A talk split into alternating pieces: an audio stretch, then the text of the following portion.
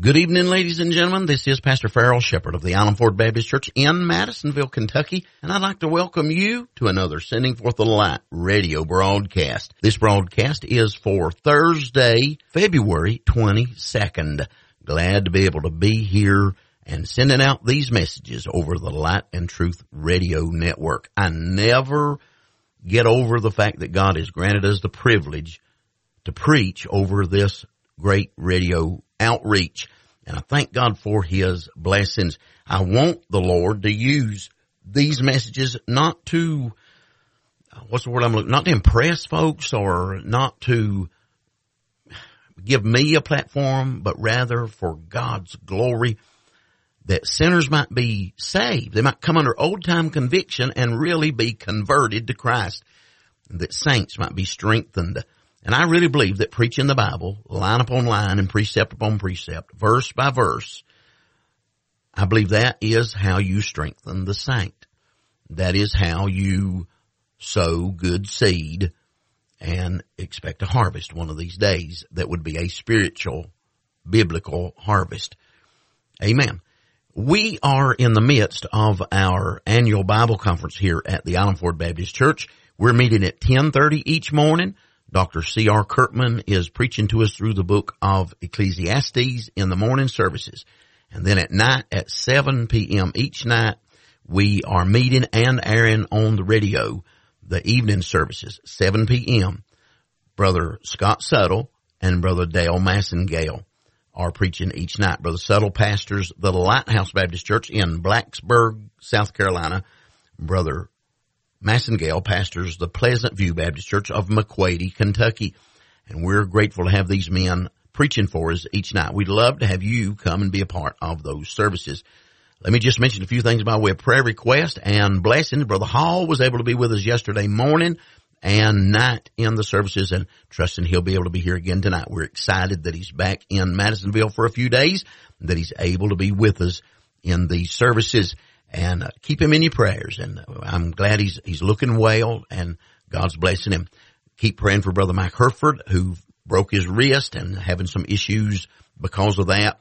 I know some others. Uh, Brother Steve Thrin fell, broke his arm, I think, and having some of the same issues. Keep him in prayer also as well. We got church members with family members that are sick and afflicted and problems, and we're asking for prayer requests on those also as well.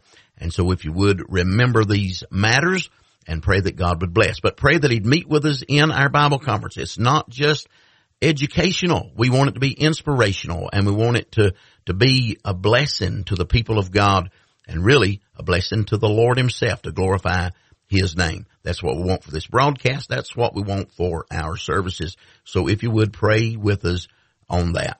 Well, I appreciate you tuning in and being a part of the program. I hope you'll stay tuned and enjoy the message, as this is one we pulled from the archives that I preached right into the radio mic a few years ago, and we're discussing why we use the King James Bible. Well, right before we go to our scripture reading in Matthew chapter number four, here's a song by our family that I hope might be a blessing to your heart.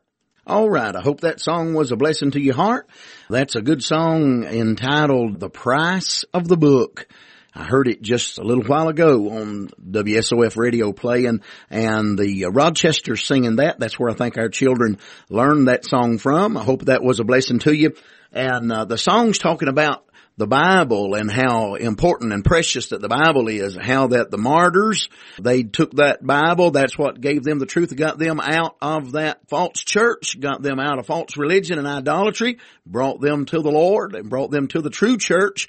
And then many of them died quoting those words or hugging and loving those words. Amen. Many of them, they came to burn their Bibles. They said, you'll have to burn me to get my Bible. And so they died with their Bibles clutched to their breast. I'm telling you what a, what a precious sight that is. It do us good to fall in love with our Bible as well. Amen. Fall in love with the Word of God.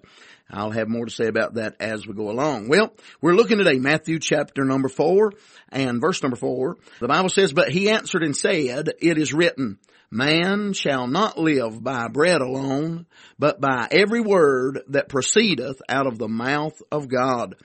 I'm glad that the Lord Jesus is talking there, quoting there from the Old Testament, a scripture that was written in the book of Deuteronomy and penned down by the hand of Moses, no doubt. And Jesus is quoting that in the face of the devil and in the temptation time there. And he is saying that man needs every word of the Word of God. Amen. And so I'm preaching today in this series entitled, Why We Use the King James Version of the Bible. And I'm dealing with the fact that saying that our church is a church that has decided to stick with the old King James Version of the Bible. Many times it's called the sixteen eleven King James, or just I call it the King James Bible. That sixteen eleven is based on the original printing and release date. People say, well, you can't, you don't use the sixteen eleven. Things have been changed. There have been updates. For example, the most major update has been the typesetting from Old English uh, to the common usage of Roman English. Amen. Instead of the Gothic, we've got the Roman print, and it changed some of the spellings of the words and things such as that. But other than that, it's the same Bible. Amen. Thank God it is. That's been preserved unto this day. But I'm talking about why we use that. And I've said before, I'm not primarily my intent, although I have talked about these other versions, told you the errors and the faults and the failures of these other versions.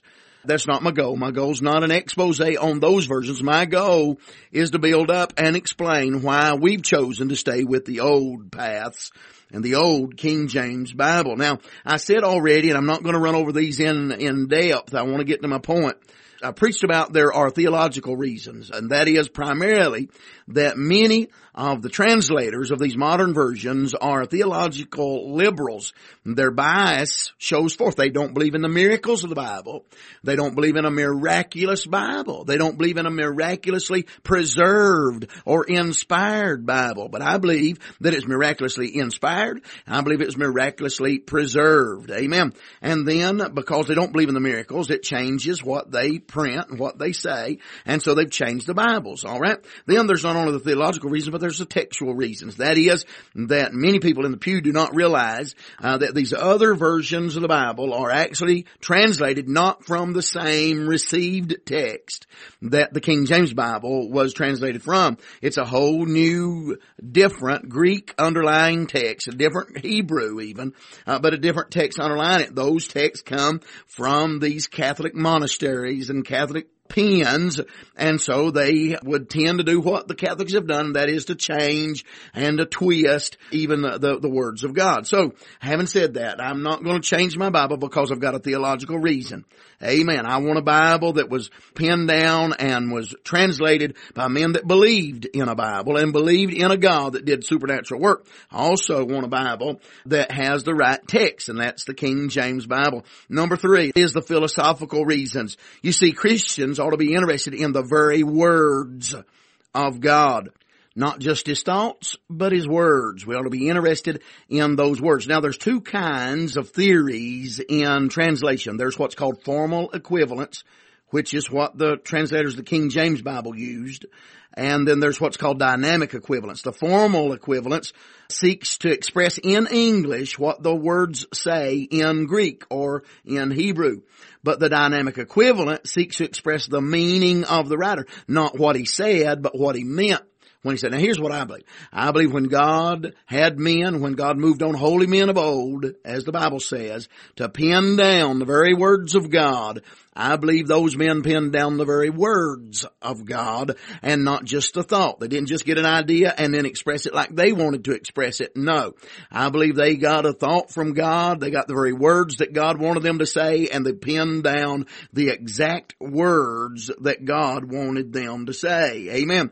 Now, for example, and I'll say this about these ideas of just getting the thoughts, the so-called Living Bible does not even pretend to be a translation of the words, but rather just a translation of the idea. See, Doctor Kenneth Taylor wrote the Living Bible, and he freely admitted that it was his paraphrase of the Scriptures. In other words, the Living Bible is not a Bible. It's Doctor Taylor's paraphrase of the Bible. You ought to keep that in mind and make that distinction. Now, I mentioned that sadly, Doctor Taylor's paraphrasing is not always helpful, even though it claims to hold, quote, a rigid evangelical position in his theology. He does not hold told that because in First Samuel chapter number twenty and verse number thirty, he introduces vile profanity into the Holy Scriptures. And by the way, he does so without any warrant from the original text.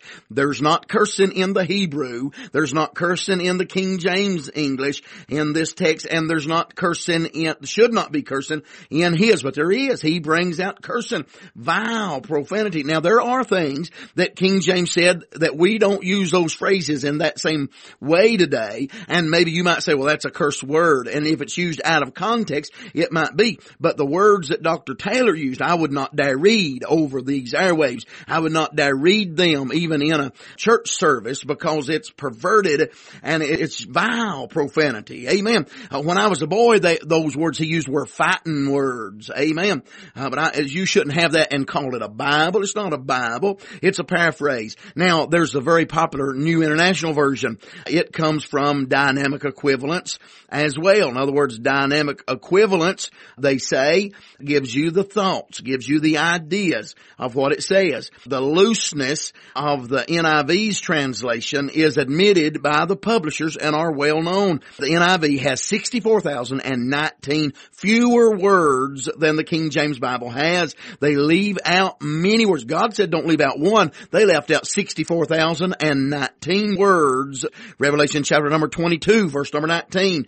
And if any man shall take away from the words of the book of this prophecy, God shall take away his part out of the book of life and out of the holy city and from the things that are written in this book. Now sometimes they just completely leave them out. Sometimes they put these words or verses in brackets and the margin will say these are not found in the most reliable texts and that sort of thing. Well, the scholars that did the translation work of the N I V, and I use that word scholar pretty loosely, but the scholars that did the translation work believe that it is possible and even beneficial to put into English what the scripture writers really meant to say rather than what they actually said. By the way, one of those quote unquote scholars on the translation committee for the N I V was a woman by the name of Virginia Mollenkott. Virginia Mollenkott was known to be practicing lesbianism. She's a known practicing lesbian. You can look her up on the internet, Google the name, you'll find this out. She saw to it that the word sodomite, which is what a homosexual is, a sodomite, she saw to it that the word sodomite was completely eliminated from the N I V. And the, quote, sin of sodomy, unquote, is never mentioned as sin in the N I V. Now, the King James says very powerfully, very strongly that it is sin, and we may say more about that in a little bit. But these scholars that gave this translation of the N I V believe that it is possible to give you the thoughts. Now, how do you know what those authors and writers were thinking? I'll tell you how you know, because what they said. That's the only way you can know. When I'm reading a book, for example, I'm reading a commentary on the book of Matthew. Let's say I'm reading Matthew Henry's commentary.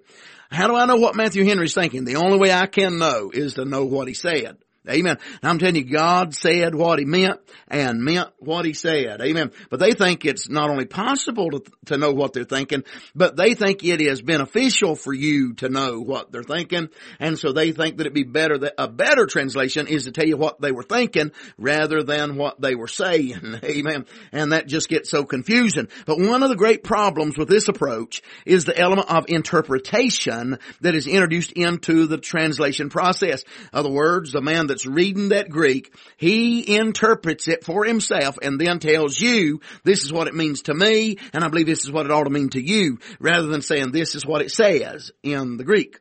To translate is to put into English, to take what's in that original, whether it's Hebrew or Greek, and put it into English is translation.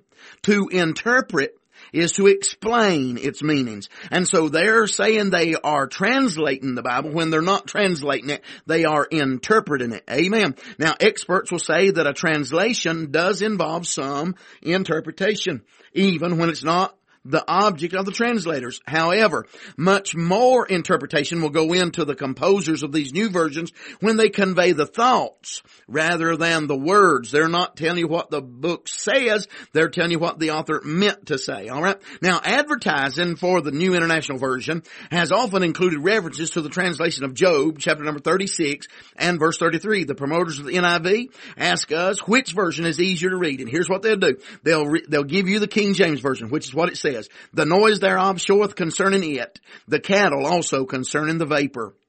Then they'll give you the N I V version. His thunder announces the coming storm. Even the cattle make known its approach. Now, I'll say this without question. The reading of that particular verse in the N I V is clearer. However, which translation more accurately represents the meaning of the Hebrew words in that verse? The truth is, it is a hard verse to be read in Hebrew. It's a hard verse to be understood in Hebrew as well as it is in the King James. And any good technical commentary will tell you that. Amen. These N I V translators make it clearer than the original Hebrew makes it. Actually, the N I V interprets for us what the translation committee thinks the passage meant or means rather than what it says. You see, the King James Version tells us what it says. And it leaves to us, as much as possible, the business of interpreting what it means. Amen. Now, this is an important distinction. If we let the translators interpret the Bible for us, we might as well be letting the priests do it for us. You see, that's what the Catholics wanted to do all along. They wanted to outlaw, and did, by the way, when they were in control, outlawed the Bible. Amen. They burned people at the stake. They burned people in piles. They they threw them into rivers with a sack over their head and their Bibles clutched to them, uh, or maybe even chained to them. They burned them. They killed them. They destroyed them with their Bibles because they hated the Bible. And they said that Bible will confuse you. And when what it was doing, that Bible was opening people's eyes. They were coming out of the Catholic Church. Amen. They were coming out of that harlot and was coming to the true knowledge of God, the true faith of the Bible, which has nothing to do with purgatory, has nothing to do with sprinkling babies, has nothing to do with praying to saints, has nothing to do with praying to angels, has nothing to do with praying to Mary, has nothing to do with praying to the priest or confessing to the priest or letting the priest tell you what the Bible says. Amen. Uh, listen, I am not anti-Catholic. I am pro-truth. And I'm trying to give you the truth of the Word of God. Amen. Amen. But uh, some people say, well, now, doesn't the preacher tell us what the Bible says? Sure he does. But he expects you, and, and every preacher I know that's worth anything will tell you you ought to read your Bible and you ought to pray and you ought to let God show you whether these things be so or not. Amen. The Bereans were more noble than those of Thessalonica in that they searched the Scriptures daily to see whether these things were so or not. Amen. Amen. And so don't let the translators interpret the Bible for you, or you might as well be letting the Catholic priest interpret the Bible for you. Our belief is in the priesthood of every believer. We believe that every believer has the right to read the Bible and interpret the Bible and believe the Bible as it says and as it speaks to him. Amen. And so that causes us to reject such highly interpretive versions as the N I V. Amen. Now, in days commonly called the Dark Ages, when the Roman Catholic Church held power over most of the world, the Pope and his henchmen, as I said, outlawed the reading, the memorizing, or even the owning of a Bible. They claimed that it was because the Bible was so misleading that only the educated in, quote, the church and in the priesthood could correctly interpret it. However, some people began to translate the manuscripts out of the Hebrew, Latin, and Greek languages into the language of the common man. This eventually led to the sanction of a new translation by King James the First of England, which produced what has come to be called the King James Bible. That is the Bible we intend to stand on. That is the Bible we intend to stay with. Amen. Now, I'm closing out with this point. Listen, these philosophical reasons. Listen, I want a Bible that tells me what God said, because I'm interested in the words. Jesus said, man shall not live by bread alone, but by every word which proceedeth out of the mouth of God. I want to know the word of God, don't you? Amen. And that's all the time we have for today's broadcast. So we're going to have to break in the message right there, but Lord willing, we'll be back tomorrow and continue this message throughout this week. Let me remind you once again that we are in the midst of our annual Bible conference here at the Island Ford Baptist Church. and Brother C R Kirkman preaching each morning on the book of Ecclesiastes. That is each morning at ten thirty a.m. And then at night, we've got Brother Scott Suttle and Brother Dale Massengale preaching each night. Brother Suttle is preaching on Second Chronicles seven fourteen, what is known as the recipe for revival. Brother Massengale is preaching from the book of Deuteronomy on Be Not Deceived. Love to have you come and be with us in those services. Again, that is at ten thirty a.m. and seven p.m. Monday through Friday of this week. Again, Brother C R Kirkman, Brother Scott Suttle, and Brother Dale Massengale preaching for us in our Island Ford Baptist Church Annual Bible Conference this week, located at fourteen fifteen Island Ford Road in Madisonville, Kentucky. Hope you'll tune in this same time every Monday through Friday for another Sending Forth the Light radio broadcast. Until then, this is Pastor Farrell Shepherd saying good day and God bless you.